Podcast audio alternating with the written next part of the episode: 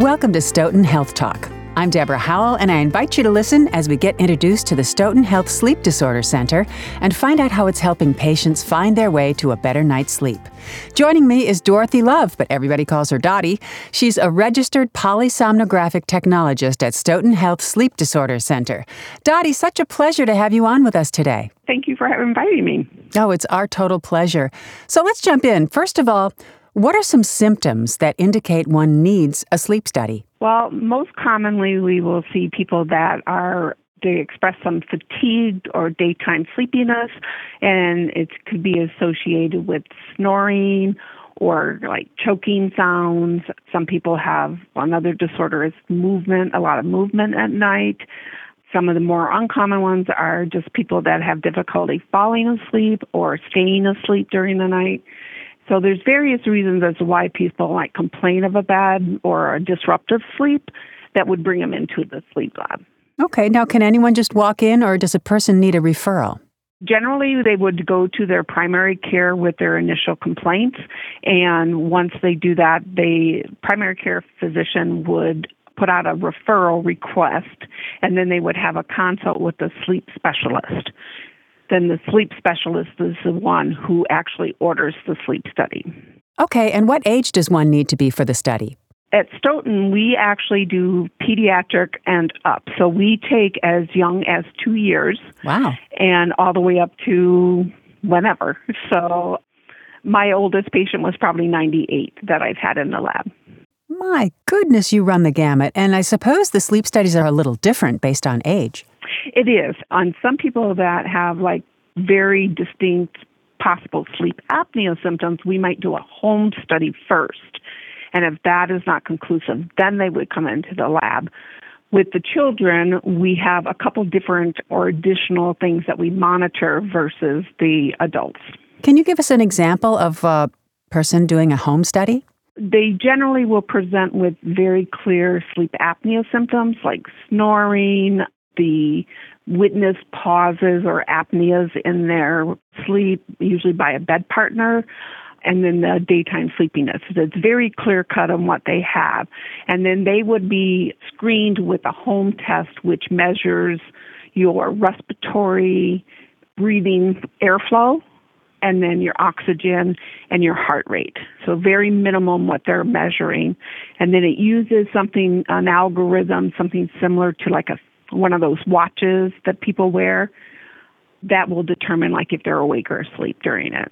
Okay, and how are these measurements taken? Well, in the home studies, it's pretty simple.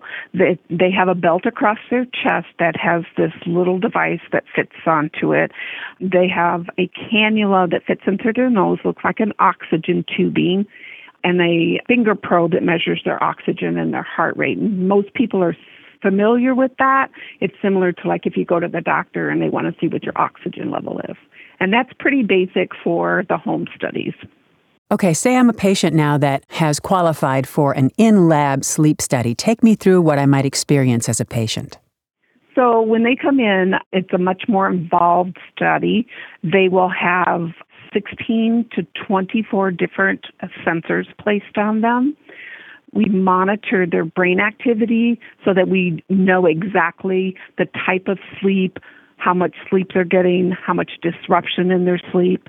We monitor their respiratory, not only their airflow, but their effort, their oxygen, their what is called CO2 or their exhaled gas, and their effort. How hard is it for them to get a breath in?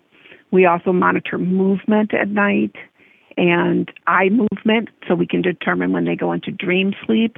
They have something called REM or rapid eye movement, and then also muscle tone in their face. That's fascinating. I hadn't heard about the muscle tone in the face. And then how long is that person in the lab? The studies have to run for six hours. So generally, they come in about an hour and a half before they go to bed. So they come in and say about 8:30. We usually have them in bed by 10 and then the studies have to run for six hours. We usually wait and wake people up. You know, if they go to bed at 10, we'll wake them up between 5:30 and 6 so they get a full night's sleep. But we have to have a minimum of six hours. So I understand that you can't reach a REM state. This is what we learned in school anyway, until you're four hours deep into sleep. Is that still the rule? So REM sleep cycles go in about a 90 minute to 120 minute period. And so you generally go into deep sleep first. So you'll kind of transition to a deep sleep. And this is on a normal person without any type of disorder. They would go into a deeper sleep. After a little while of that, close to 90 minutes or so, they'll have a very brief REM period. Again, this is on someone that's not on any medications or have a disorder. Then they would come out of that REM period and again process into some deep sleep. And then in about another 90 to 120 minutes, have another REM period or after that. Each period gets longer and longer. So by the end of the night, or that four hours, or two or an hour before you wake up, those REM periods are longer. So people don't think they're dreaming early on, but because they're more aware of it later. I see. So for me, I have to take a little sleep aid every night, and it still takes me well over an hour to get to sleep. The people who come to you as patients, they're not allowed to take anything at all before sleeping. Is that correct? we prefer them not to take a sleep aid just because it's we want more natural but if a person like yourself that normally takes a sleep aid then the doctor would say that it would be okay for them to do that so as long as it's been ordered by the physician and it's a normal routine that's fine we also have sometimes people that come in with a little anxiety or first night effect where they they're saying there's no way i'm going to fall asleep in a strange place and then the physician can also order them something to bring with them. Okay, and the medication does not really have any major effect on the outcome of the study. It's not going to give them a sleep disorder. It may make them sleep through some of the sleep disruption that we would see, but it doesn't make it go away and it doesn't make it worse. How does one prepare to have a sleep study? Well, generally, the information that we give them is to not to drink a lot of water in the afternoon. We don't want them getting up to go to the bathroom a lot, so we try to limit your fluid intake for the day of the study. To avoid caffeine, again, we don't want anything after noon generally. We want normal levels of activity, not excessive or extreme exercise in the later part of the afternoon or evening. So just try to keep a normal, even keel that day of the study they can take a shower and be relaxed and when they get here because it is you know getting we want them to be hooked up and ready to get into bed without a lot of fuss before that so sure especially the kids and i'm sure you let them bring a stuffed animal or whatever their normal routine is correct? Yes we do and we with the littler ones especially we have the mom maybe bring a book to read. We want them to not encourage and not to bring electronics to use and that's for adults as well. We want them avoided electronics two hours prior to going to sleep, so we, we do limit that. But you know, having a book will let the parent be with the child and read them a book and kind of get them relaxed and stuff after they're hooked up to kind of calm them down a little bit. And even adults, sometimes they need to read to relax a little prior to going to sleep as well. Absolutely. Now, you spoke a little bit about this earlier, but I'm going to ask again in case you want to add anything to it. What is the technologist actually recording and analyzing in the study?